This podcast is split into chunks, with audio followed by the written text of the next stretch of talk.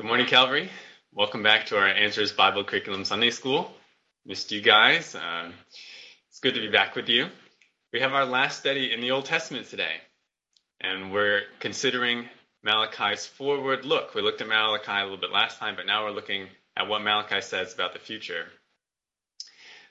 Last time we heard from Malachi a very striking message to Israel. God was telling them, You may be back from exile physically, but you are not back from exile in your hearts. You are merely going through the motions of worship, and you are not pleasing to me. Recall that most of the book of Malachi is set up as a disputation. There's lots of questions and answers going back and forth. And Israel seems amazingly ignorant of its own sin. Israel thought Israel was just fine. God seemed to be the one with a problem. God, why have you stopped loving us? Why aren't you blessing us like you promised to do? Where's our promised restoration? What's wrong with you, God? That's essentially what the Israelites were asking. But again and again, God said to Israel, Don't you see yourself? Don't you see your own hypocrisy? Israel, I am being faithful to my covenant. And according to that covenant, you are not going to be blessed. You are going to be cursed. You already are cursed because you are not faithful to my covenant. So truly, returned Israel, Israel returned from exile, was ready to receive all the blessings of God's kingdom restoration, but they were not yet interested in being the holy people God called them to be. One of the blessings, they didn't want the holiness. Now, as Christians today, we can make the same terrible mistake. We, uh, the mistake in our thinking that we can receive salvation and blessings from God while we still cherish sin we still cherish our idols. We might be just as ignorant about our sinfulness before God as the people of Israel. Which reminds us that we cannot rely simply on how things seem or how things feel or how well things are going, but we have to actually listen to what the Word of God says. That's what's going to show us what our true state is before God. But Malachi had something else to say to Israel, and that's what we're going to look at today something about the future. Here's our outline for our class. Looking at three promises, and mostly from the latter part of Malachi. So Malachi 3 1 to 7, Malachi 3 16 to chapter 4, verse 4, and then the last two verses of Malachi, Malachi 4, 5, and 6. By the way, I'm using a new camera today and the quality is better. And uh, we also upgraded our connection, so I can see you better today. So hopefully that'll make it easier for me to pick up if you're raising your hand or something like that, as long as our connection holds up. Let's pray as we go on. God, thank you so much for this opportunity to look back at your word in Malachi. I pray that you'd help me to be able to explain it. Let your word go forth with power, and I pray that you would encourage, convict, and instruct your people, build up your church, Amen. Okay, let's look at our first promise in Malachi. Well, I'll hold this slide for a second. First promise in Malachi from chapter 3, verses 1 to 7. So open your Bibles, please, to Malachi 3, page 952 if you're using the Pew Bible. Remember where we are historically? Malachi is prophesying and is written either during the time of Nehemiah's governorship, perhaps in between his two governorships, or right afterwards. So we're close to around 400, 450 to 400 BC. And this is the last prophet who writes in the Bible. But here we are in Malachi 3. Notice the context before we read. Remember how chapter 2 finished. What aspect of God's character are the people questioning in Malachi 2, verse 17?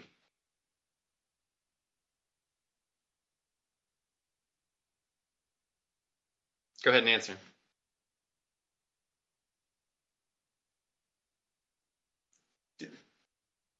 Exactly. They question God's justice. Where is the God of justice? It can't be more explicit. So we want to keep that in mind as we look at these verses here. So Malachi 3, verses 1 to 7 actually kind of 1 to 1 to 7b. Follow along as I read. Behold, God says, Behold, I am going to send my messenger, and he will clear the way before me. And the Lord whom you seek will suddenly come into his suddenly come to his temple, and the messenger of the covenant in whom you delight, Behold, he is coming, says Yahweh of hosts. But who can endure the day of his coming? And who can stand when he appears? For he is like a refiner's fire, and like fuller's soap. He will sit as a smelter and purifier of silver, and he will purify the sons of Levi, and refine them like gold and silver, so that they may present to Yahweh offerings in righteousness. Then the offering of Judah and Jerusalem will be pleasing to Yahweh, as in the days of old, and as in former years. Then I will draw near to you for judgment. I'll be a swift witness against the sorcerers, and against the adulterers, and against those who swear falsely, and against those who oppress the wage earner in his wages, the widow and the orphan, and those who turn aside the alien, and do not fear me, says Yahweh of hosts. For I, Yahweh, do not change. Therefore, you, O sons of Jacob, are not consumed. From the days of your fathers, you have turned aside from my statutes and have not kept them. Return to me, and I will return to you, says Yahweh of hosts. And that's where we'll stop our reading. So, this is our first section. This is our first promise. Let's make some observations. Notice the announcement in verse 1. God says, I will send my messenger. There's really a play on words here because Malachi's name literally means my messenger. So God's so my messenger is announcing that God will send my messenger, essentially is what we have here. By the way, the word for messenger, malach, is the Hebrew word also used for angels. So remember, angel is just the term that means messenger. So when it says my messenger, it could also be translated my angel. Angels are messengers. Now, notice what this future my messenger will do, this future Malachi. He will clear or prepare the way before me. Now, who's the me? This is God. This is God speaking, so he's going to clear the way before God. And if the messenger is clearing or preparing the way, what does that mean God will do? He's going to come. God himself will come. Now, notice in the second half of verse 1, we have some very striking parallelism. We've got two statements that are said in almost the exact same way. The Lord is set in parallel to the messenger of the covenant. Whom you seek is set in parallel to in whom you delight. And will suddenly come into his temple is set in parallel to is coming. So structurally and logically, those statements are very near one another. Now look at verse 2. Notice it starts with the pronoun his. Whenever we see a pronoun in the text, we want to make sure we know what is its antecedent. What is that pronoun standing in for or referring to? The messenger of the covenant was the last masculine noun that this pronoun would fit. That's our best choice here. So the his would be referring to the messenger of the covenant. What is the messenger of the covenant's primary task according to verses 2 and 3?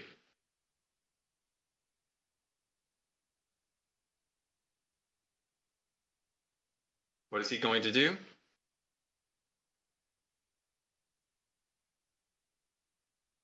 He's going to purify. He's going to purge. He's going to cleanse. It's all about purification. There's lots of purification language. Notice two main metaphors used here. We have a metal worker or a silversmith refining metal. So you can do that by intense heat and you skim off the impurities that bubble to the surface. Or in the second metaphor, we have a fuller. A fuller is just a wool worker. So a fuller, whenever he's going to clean or process the wool, he pounds it, he stretches it, and he uses a soap, an alkaline mixture, to remove the oil and the dirt impurities in the wool. So it gets nice, clean, bright wool at the end of it. Now notice the questions that come in verse 2. What sense these questions give us about the nature of this messenger's coming purification? When it says, Who can stand? Who can endure? does that indicate about this purification?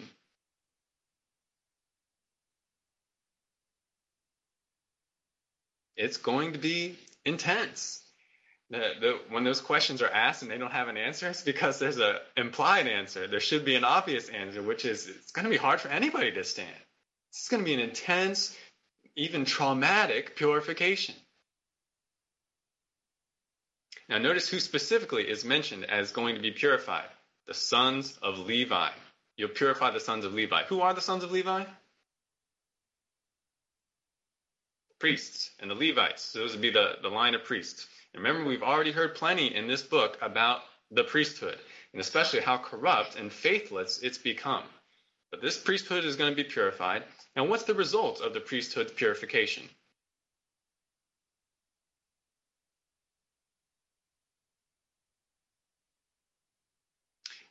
Right, they will present righteous offerings. Remember, that's an, also been an issue we've seen in Malachi. Their offerings of Israel have not been acceptable to God, but now they will become acceptable. They will present righteous offerings, and they will be able to offer on behalf of Israel. Israel's offerings will be pleasing to God. And it says that this will they will be pleasing. Their offerings will uh, again be pleasing as in the days of old and as in the former years. Now it's interesting. We're seeing again here this comparison of Israel in the present or the future and Israel in the past. But in earlier in Malachi 2, there's a comparison about the priests. It says, You priests are being faithless. You're not doing your job. You're not doing like Levi did in ancient days. He was faithful before me. Now remember that term Levi is a little bit odd because Levi himself was never a priest. But the descendants of Levi, there was a faithful line of descendants of Levi that did do what God called them to do as priests or as helpers to the priests. And God rebuked the priests for not being like their forefather Levi. We have the something similar happening here. We have a comparison where he says, You'll be like, once you're purified, you'll be like the days of old and uh, the, the people of former years. But it's not just cleansing and purification of offerings that God is going to accomplish. God says, I will also draw near to you for judgment. I will draw near to you for judgment. God gives examples of the types of people he's going to judge sorcerers, adulterers, oath breakers, oppressors of the downtrodden and vulnerable. And at the end of verse 5, what ties all these people together? They do not fear God, they do not fear Yahweh. And then we have a for in the beginning of verse 6. These transition words are important to identify in our observations. For indicates God's going to give a reason for what he has just declared. And notice the reason God gives in verse 6.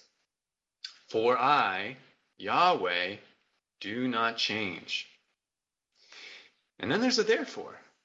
So there's a, that means there's a consequence of what God just expressed. Therefore, because I don't change, therefore, you sons of Jacob are not consumed. You're not burned up. You're not destroyed. So this implies if God were changeable, what would have happened to Israel?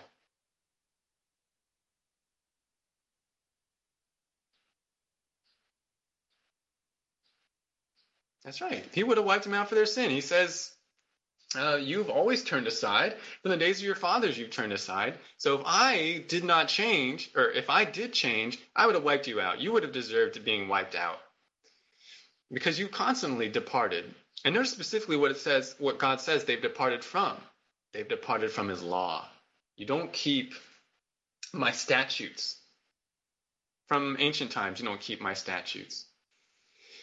Now, it's interesting here. We have another comparison to the former times, but this time it's the evil forefathers. You're just like your evil forefathers. You're not like your faithful forefathers, you're like your evil forefathers. But God ends this section with a guarantee Return to me, and I will return to you. And the word for return here is the same word that means repent.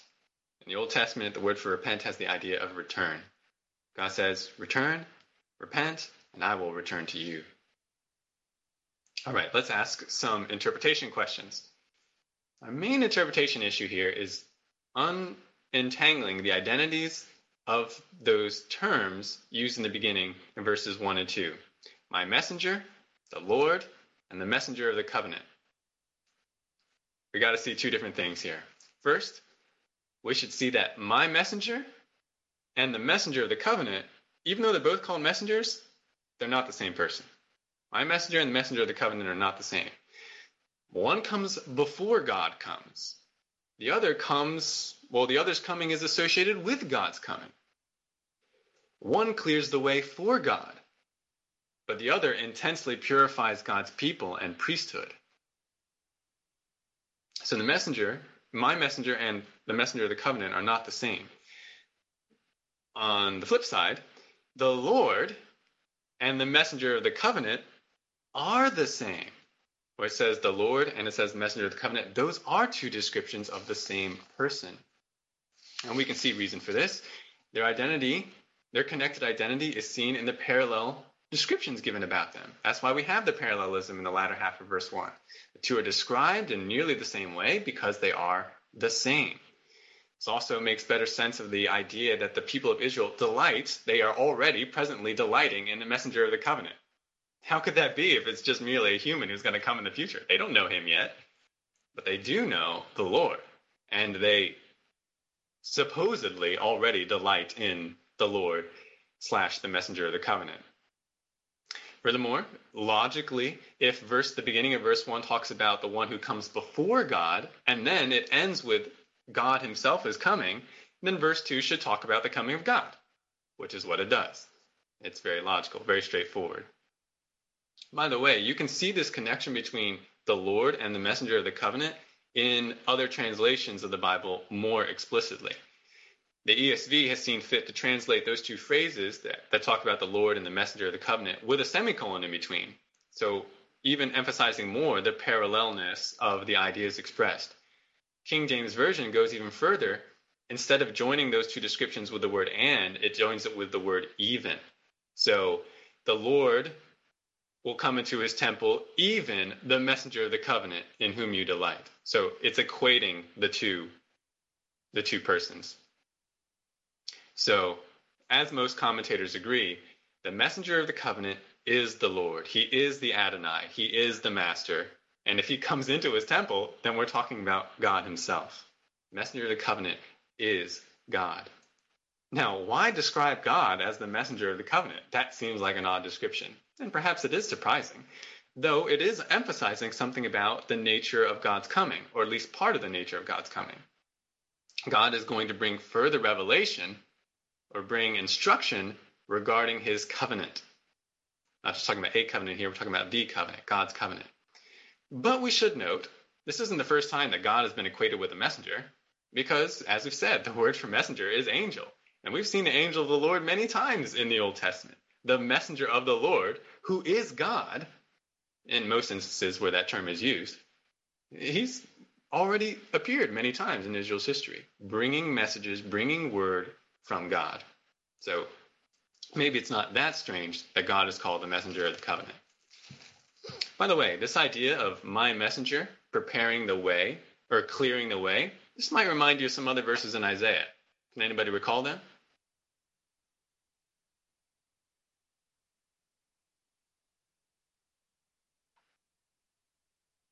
Isaiah chapter 40. You'll you'll know it once I quote it for you. That's the one that talks about a voice calls out, make way for the Lord in the wilderness. And, and then it goes on to describe the Lord is coming. There's a voice calling out, though, let's prepare the way for the Lord. God Himself is coming. So we're seeing something very similar to what Isaiah has already said. Now let's consider the situation of the returned exiles. They are looking forward to the coming of the Lord. They wanted to see Israel's enemies destroyed. They wanted to see the nation blessed. They wanted to see the kingdom restored, just as the prophets like Isaiah had spoken. However, how does God challenge the people's expectations of his coming in this passage?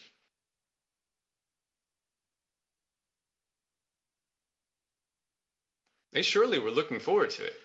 But how is that sentiment challenged here?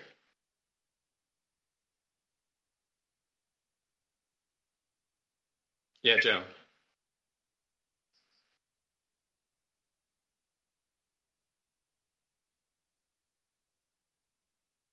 Right. So the people as a whole are not repentant, not following the Lord, yet they've been looking forward to his coming because they think all this blessing is going to come.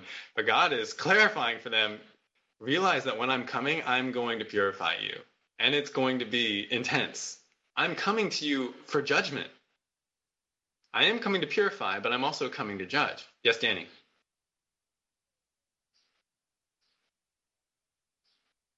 That's a good question, Danny. Is God being sarcastic when he says, In whom you delight? I think that's a worthy interpretation. Certainly, we know Israel as a whole is not delighting in the Lord, but they express that they do. That's why they're asking all these questions like, God, what, what, are you, what are you saying that we've done wrong?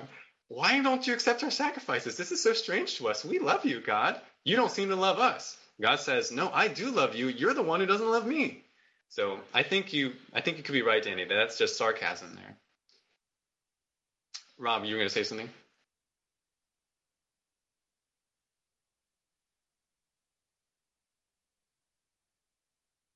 Yeah, I think that could be part of it too. That they do, in a sense, delight in God, but it's not the real God, and it's not a true sense of delight. They delight to have God give them all the blessings, but they don't delight to actually follow God. They don't delight in God's law. So certainly there's there's problems in the idea of Israel actually delighting in the Lord in Malachi's time. But certainly they they think they are. They think they're delighting in the Lord. And they're looking forward to God's coming. They want to see it happen. They're wondering why it hasn't happened yet. And God says, realize what my coming entails. It involves intense purification of you. I'm going to root out, I'm going to be a witness against the sin in Israel. I'm going to purify you. So you can see that all of this is a direct answer to that blasphemous thought in Malachi 2:17. Where is the God of justice? Well, God is highlighting his justice here. I am coming and I am coming in justice. I'm sending my messenger beforehand, and when I come, it won't be to hand out blessings to every son of Jacob. It will be to purify you and to bear witness who among you really belongs to me. Notice again the reason for all this that God gives. He says, For I don't change. Now, why bring up this idea of God's not changing? Well, certainly there's at least two reasons. One, God is showing my holiness hasn't changed. You're wondering where my justice is? You think that I've just stopped being just? I haven't stopped being just. And here's what I'm going to do to show that. I'm just as holy and just as I ever have been. I will not excuse wickedness. Even among my people, wickedness will receive its recompense. But also, God says, I don't change, therefore you're not consumed. I also am faithful to my own merciful covenant nature. So you have hope, Israel. You have hope. I'm giving you, I'm being patient with you, and I'm not going to cast you off utterly. I'm going to keep covenant. I'm going to, uh, though I purify you, you will not cease to exist. I will restore right worship of me because I'm faithful to my covenant. Therefore, you can return. You should repent. There's hope for you. God says, Return to me. Return to my law. You've abandoned my statutes. Come back to my word. Look at who I am and look at what I'm going to do and return to me. If you return, you will escape. If you return, I will return to you. Danny, were you going to ask something?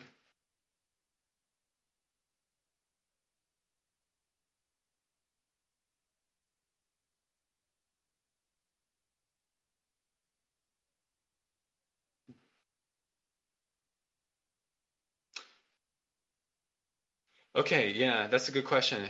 God's Shekinah glory, was in the first temple, but never seemed to appear in the second temple, and maybe Israel was wondering about that, even complaining about that. Why haven't you? Why isn't your visible glory dwelling with us again yet? Yeah, maybe that's part of it. Certainly, they are they are looking for the full restoration, and they haven't seen it yet, and that would be one of those things. But God says don't think that I'm being faithless. Don't think, oh, well, I said I'm going to dwell with you, but I'm not really going to. Oh, I will. I am coming to you, but not in the way that you're expecting. Listen to what my other prophets have said. I'm coming to you to purify you because you are not yet a pure people. So, yeah, Danny, I think you're right there. So, we've seen in this first section of promise both words of hope, but also words of warning. God says, I am going to I am going to come to you. I am going to accomplish for you restoration, but I'm also going to purify you. I'm going to judge you. And before all that happens, I'm going to send a messenger to clear the way before me. Now, let's look at another promise, another passage where God gives promise, and this is later in Malachi 3. Let's look at Malachi 3:16 to chapter 4 verse 4. Note the context of these verses. Malachi 3:15 again ends with the sentiments of Israel. What is Israel questioning in Malachi 3:15?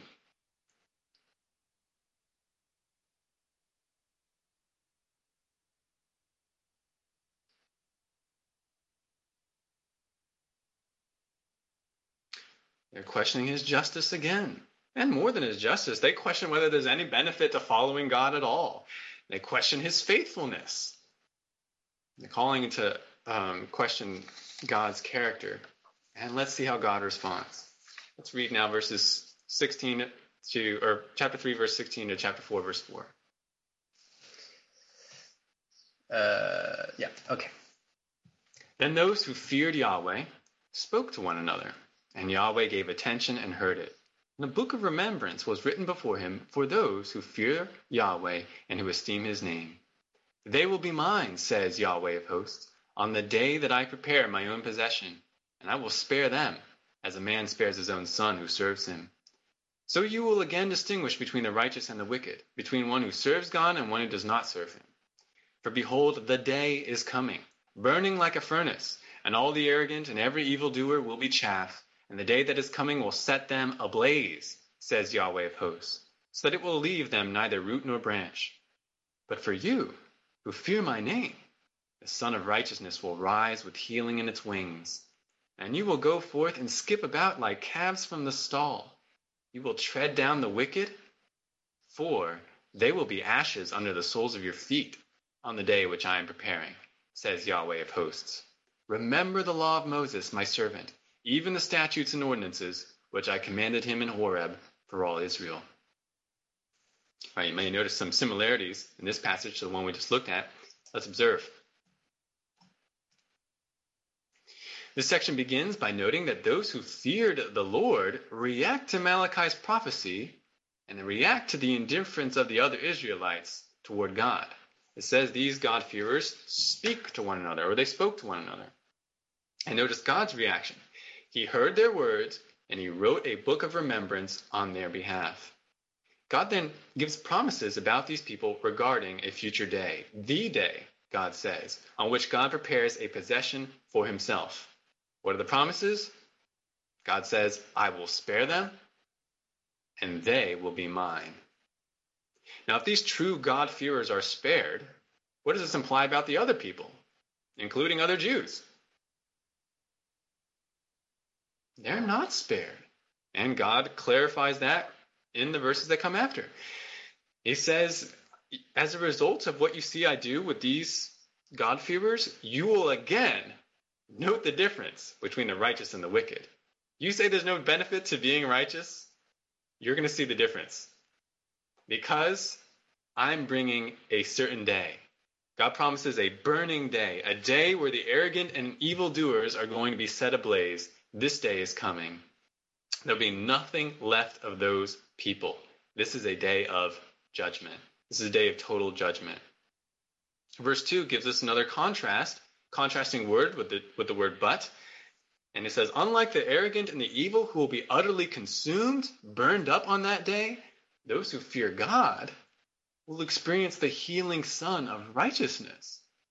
You can see here we have a, a continuity of theme when it comes to heat.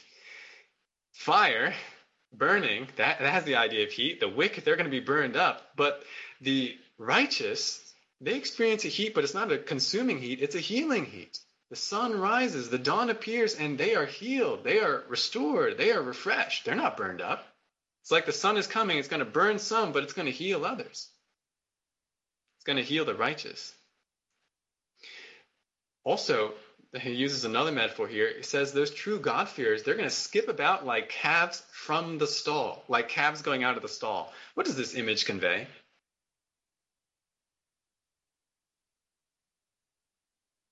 You're baby cow coming out of the stall. How do you feel?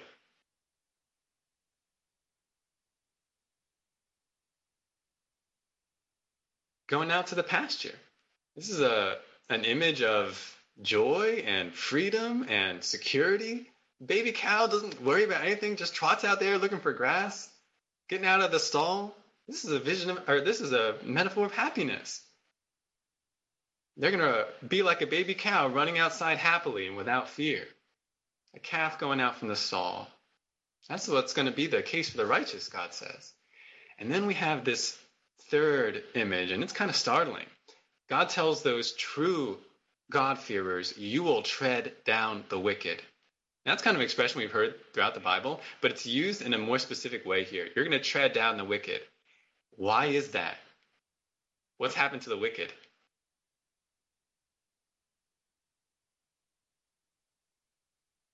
What have they become?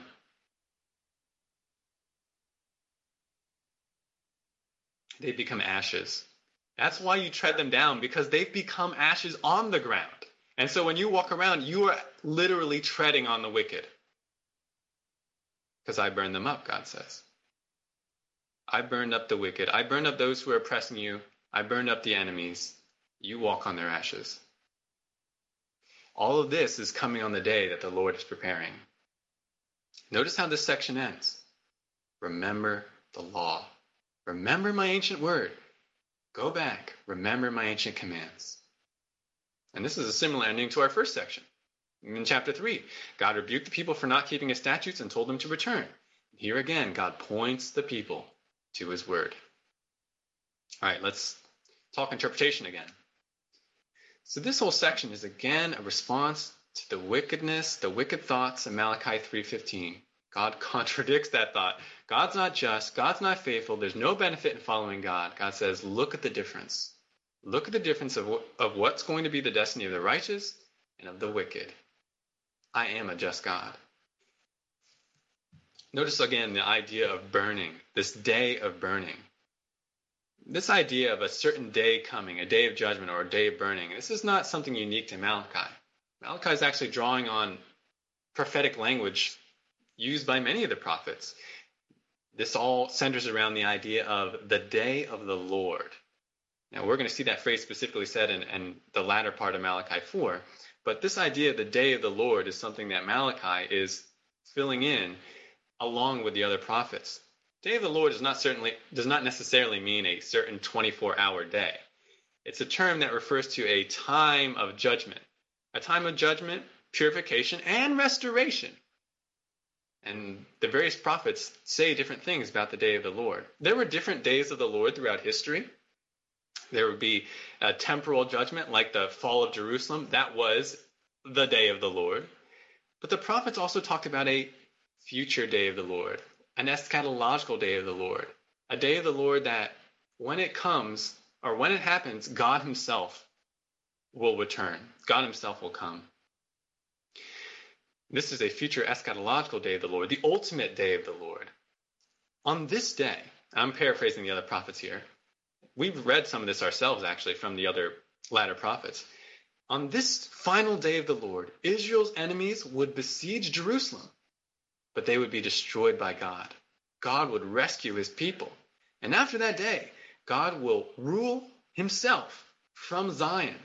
The Jews will receive their full covenant blessings, and Israel will have dominion over the whole earth. So you can understand why the Jews in Malachi's day have been looking forward to this day of the Lord. All these great things are going to happen on this final day of the Lord. They were excited for it.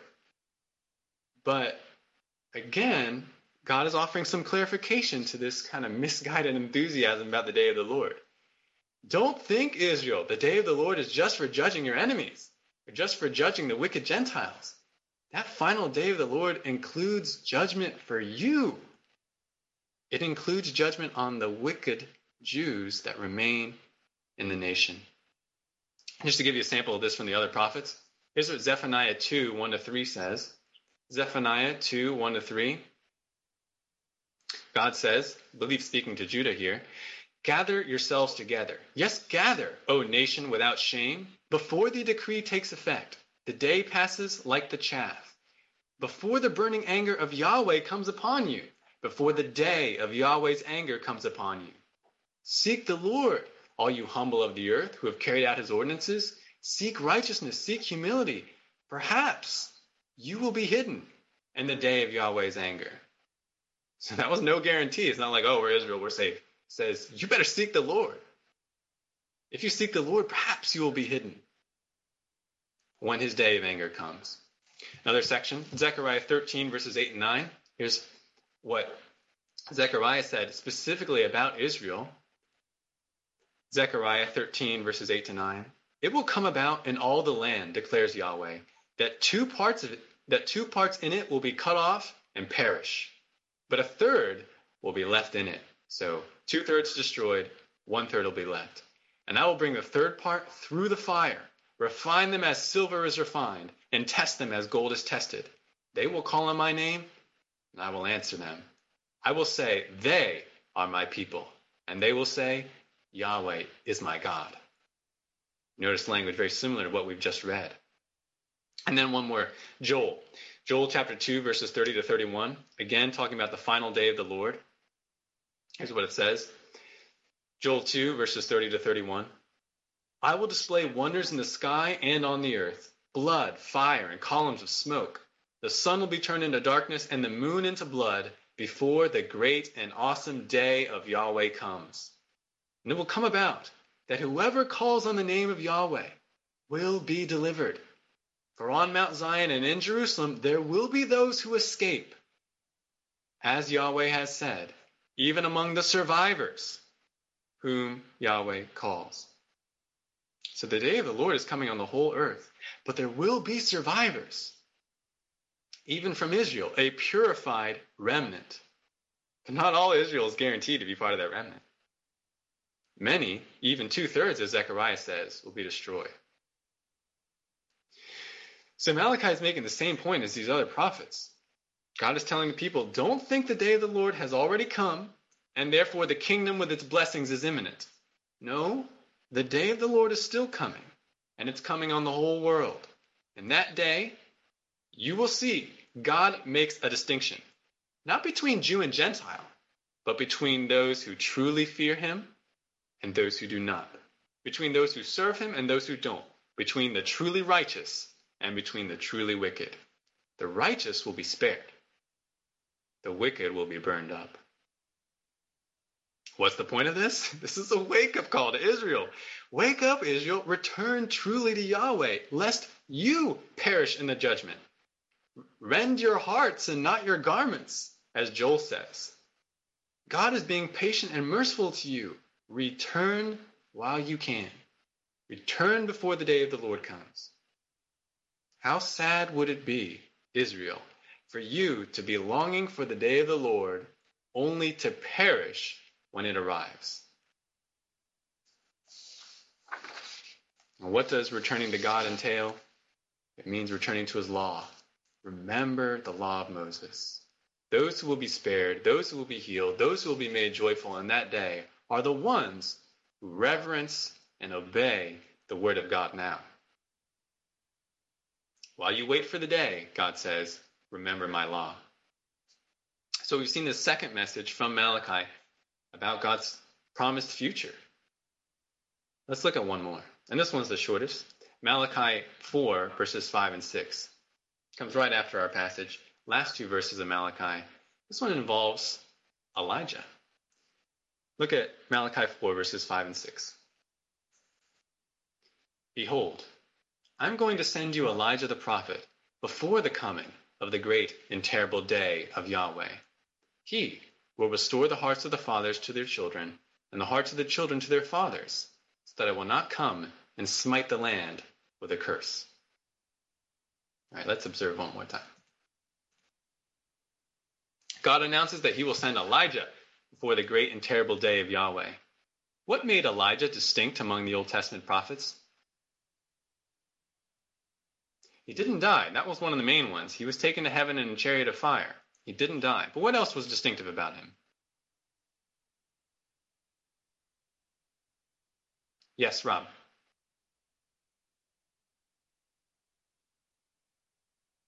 Yeah, that's true. He uniquely despaired because he thought he was the only prophet. He did live in a time of unique apostasy and where not very many other prophets were around. So he did feel like he was all alone. So, yes, that's true about Elijah. What else?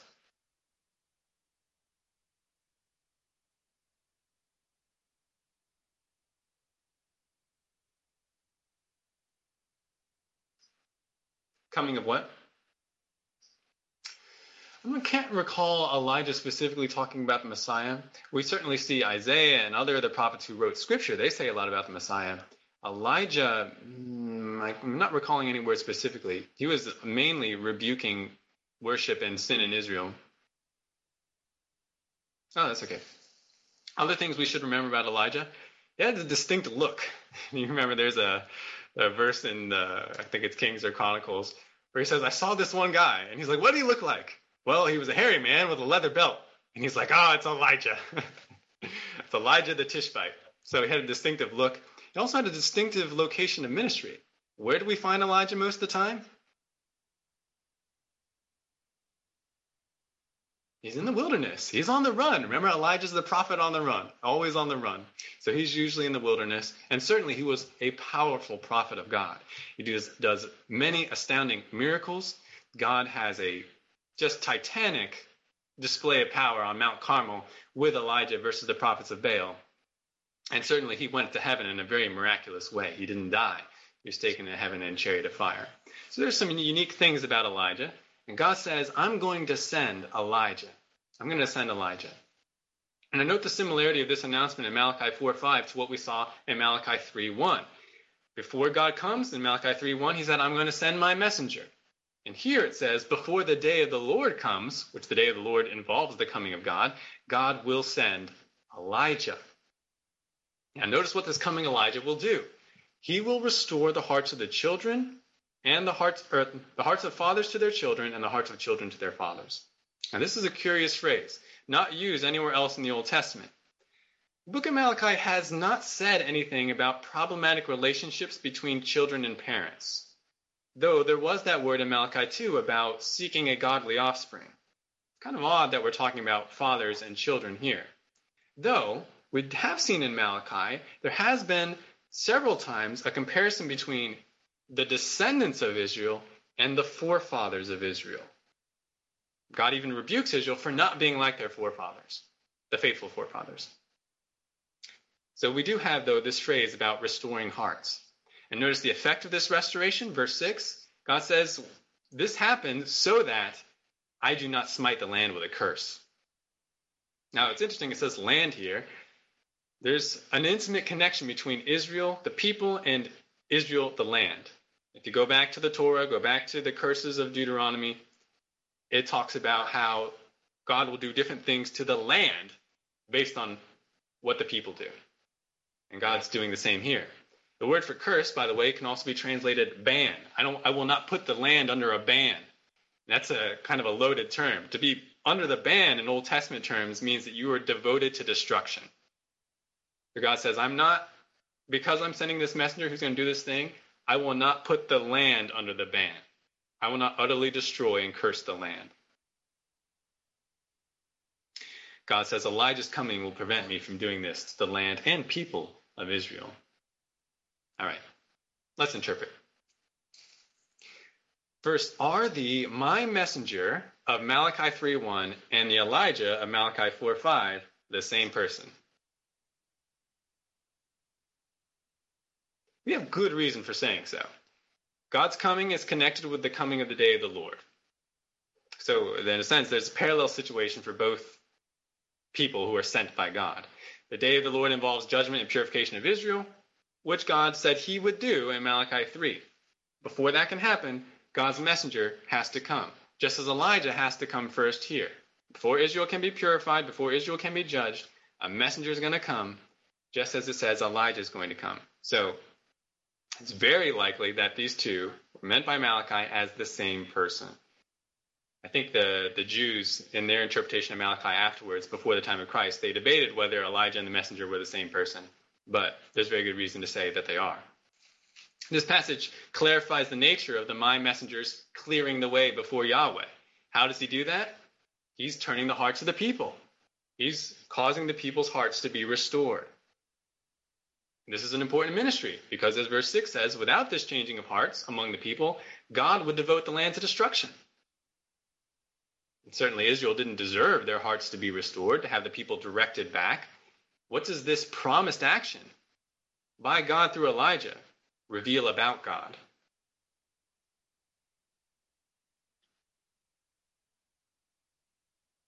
God's going to send someone to restore their hearts. What does that show about God?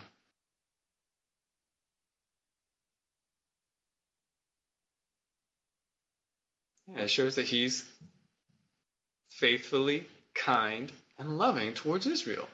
He's drawing them back. He's directing them back. Even after all this, he says, I'm going to send a messenger. How many times does God send prophets in the Old Testament? He says, I'm going to send a messenger. He's going to be there to restore your hearts. Before I come, before the day of the Lord comes, I'm going to send Elijah to you. Now, what specifically does this phrase about fathers and children mean? Well, it could refer to the righteous restoration of broken family relationships. Malachi hasn't really talked about that, but that is one symptom of sin. The people are devoted to idols in their hearts, and as they are practicing wickedness, it is going to hurt the relationship between fathers and children. And Malachi says, or yeah, Malachi says God's going to restore that. That's possible. It could also refer to the descendants of Israel embracing the faith of their righteous forefathers. So in the sense, the hearts of the fathers, the, the children and the fathers here are not those living together in the time of the coming of Elijah, but the children are those alive at that time, and they're embracing their forefathers. And the forefathers, in a sense, are embracing their children. There actually is a verse in the Old Testament where it talks about how Jacob disowns his descendants. He's like, wow, you guys are so wicked. You're not my kids. And so perhaps that's the idea here that he, that their forefathers are again owning their children, saying, yes, those are my kids. They actually have the same kind of faith that that I did or that I do. Perhaps. It's a little difficult to understand. Either way, though, certainly the sense is the people are going to turn back to righteousness. They're going to turn back to the Lord. And Elijah is going to help accomplish that. So we have this third promise from God. Let's summarize what we've seen today. In response to God's justice and his benefit being blasphemed by the people of Israel, God promises that a burning day of the Lord is coming. God himself will visit his people as the messenger of the covenant. On that day, all the wicked, including the hypocrites in Israel, will be searched out, judged, and consumed. Israel will be pure, will be purged and purified. The truly righteous remnant, however, will be refined and spared. And the day of the Lord will actually result in their vindication, their joy, and their healing. They will be remembered by God. God will keep covenant, and they will experience the benefits of that. They will see God restore Israel and establish his kingdom in righteousness, just as he promised in the other prophets. God will never utterly destroy Israel. And even before the day of God's coming, the day of God's judgment, God will send a messenger to prepare the people and to mercifully direct their hearts back toward God. Now, how is Israel to respond to this message from Malachi, these promises from Malachi? We already saw. God says through Malachi, repent, turn back to God and to his law. Love and serve the Lord truly, keeping his commands as you wait for the unveiling of the day of the Lord. Remember God's law as you wait for God to come. So we see our summary. The big question is now have these prophecies been fulfilled? Have these promises from Malachi been fulfilled? And the answer is partly. Partly they have. After Malachi's prophecy, there are 400 years of prophetic silence. No other prophets appear in Israel. No new revelation comes from God to Israel. Though God already gave his scriptures, so the people were hearing God through the already revealed scriptures rather than new words from God. But then, after 400 years, God sent a forerunning messenger, an Elijah. And who do we know him as? John the Baptist. And the New Testament is very explicit about this. Speaking of John, the angel Gabriel told Zacharias in Luke 1, verses 16 to 17. This is Luke 1, verses 16 to 17. And he will turn many of the sons of Israel back to the Lord their God.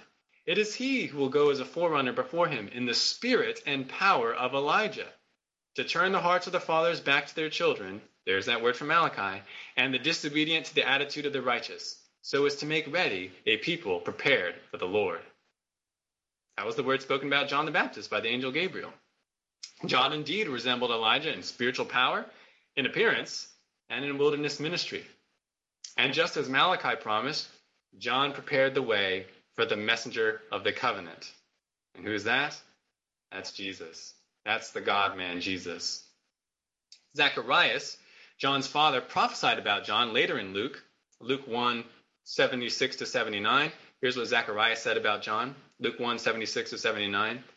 And you, child, will be called a prophet of the Most High, for you will go on before the Lord to prepare his ways, to give to his people the knowledge of salvation by the forgiveness of their sins, because of the tender mercy of our God, with which the sunrise from on high will visit us. I think there's a possible allusion to Malachi there.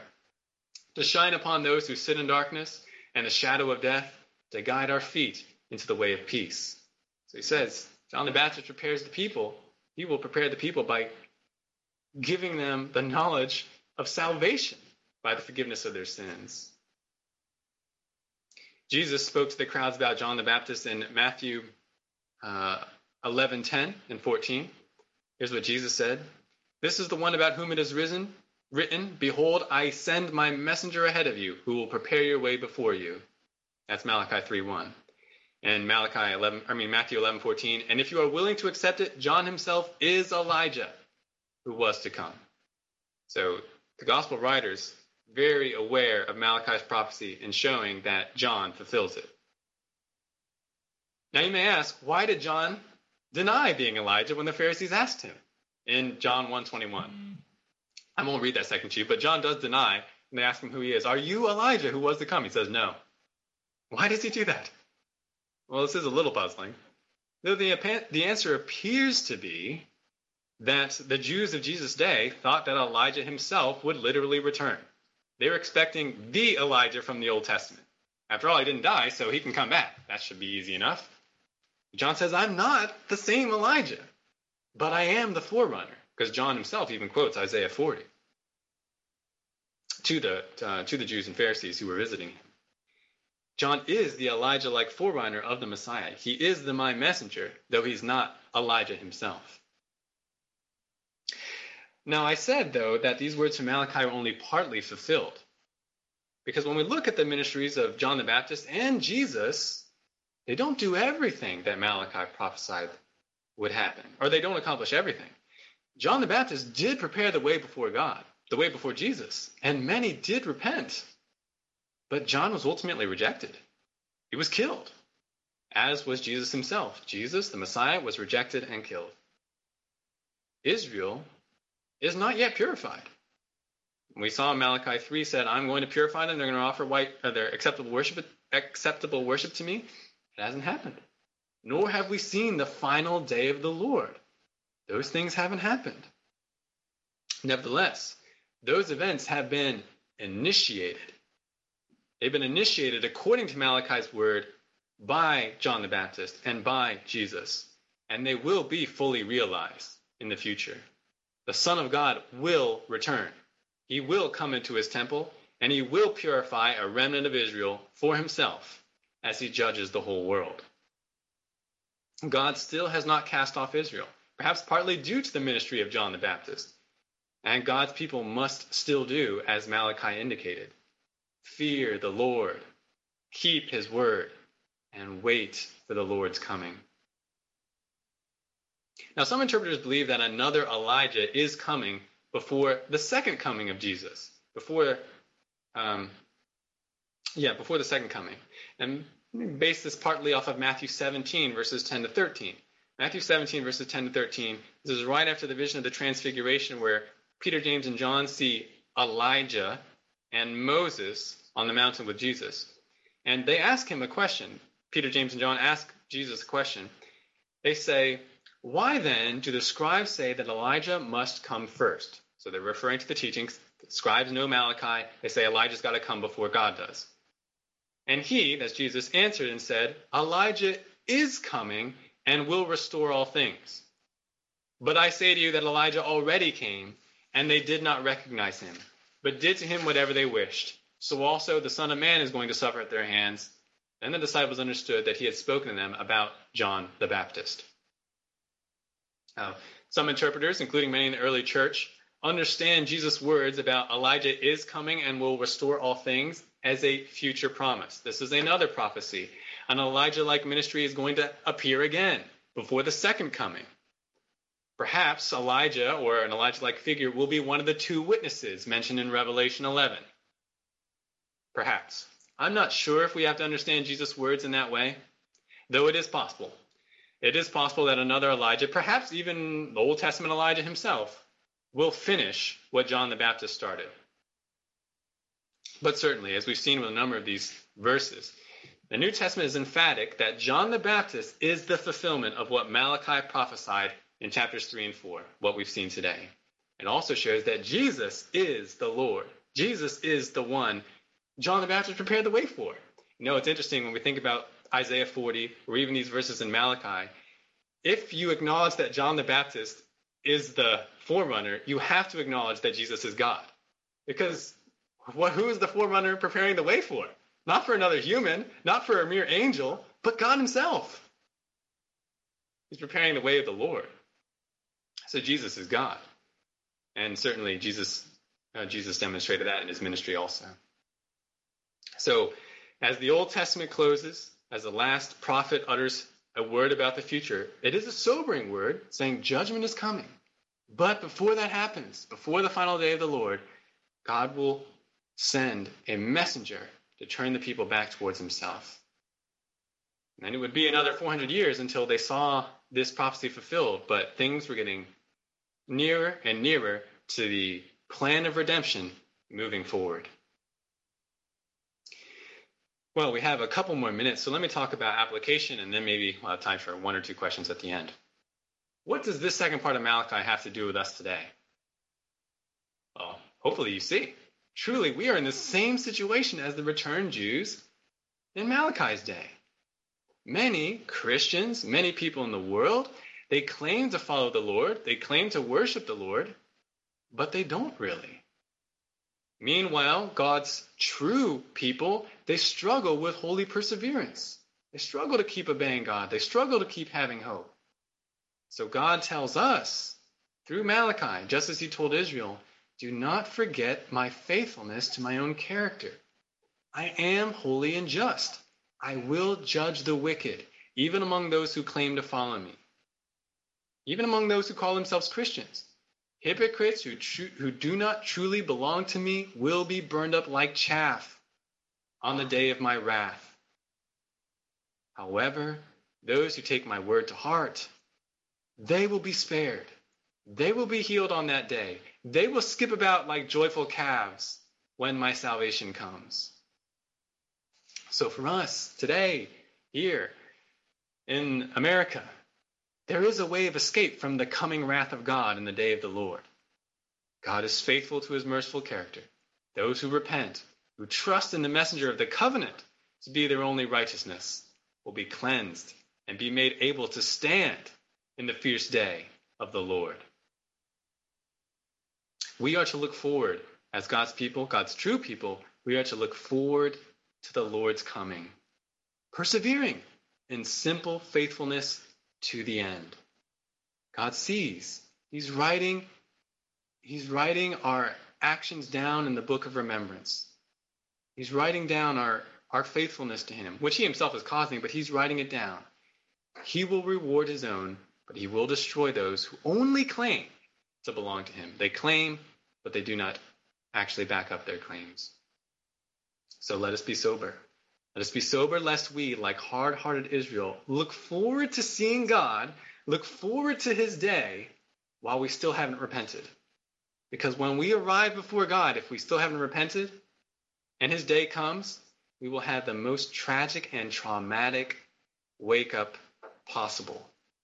God will tell us, I never knew you. Depart from me into eternal torment, you who practice lawlessness.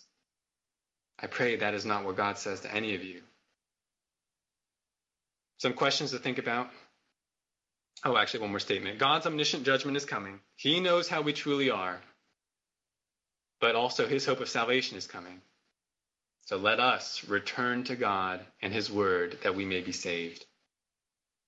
Some questions to think about. Number one, Do you vainly try to take God's blessings of salvation without a new life of holiness?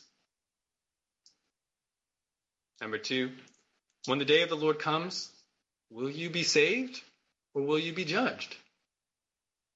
Don't simply answer based on your feelings. Expose yourself to God's word.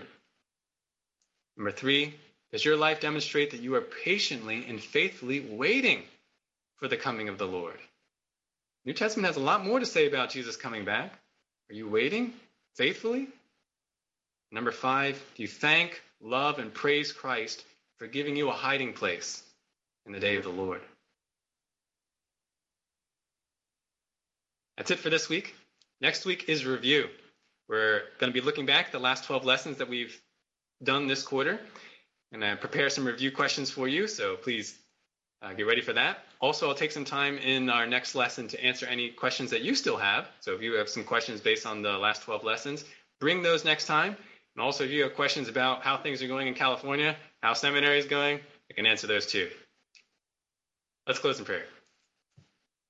God, we thank you for this word. It's a sober word, but a good word. It is a message of hope to those who belong to you, to those who are faithful. But it is a message of sober warning to those who only pretend to belong to you. God, may we truly delight in you and not just pretend to delight in you. Deliver us from evil, cleanse us from sin, so that we will not have to endure the burning day of wrath, but instead can be hidden in that day. Pray that you would accomplish this by your merciful nature. Amen. Thank you, Calvary. See you soon.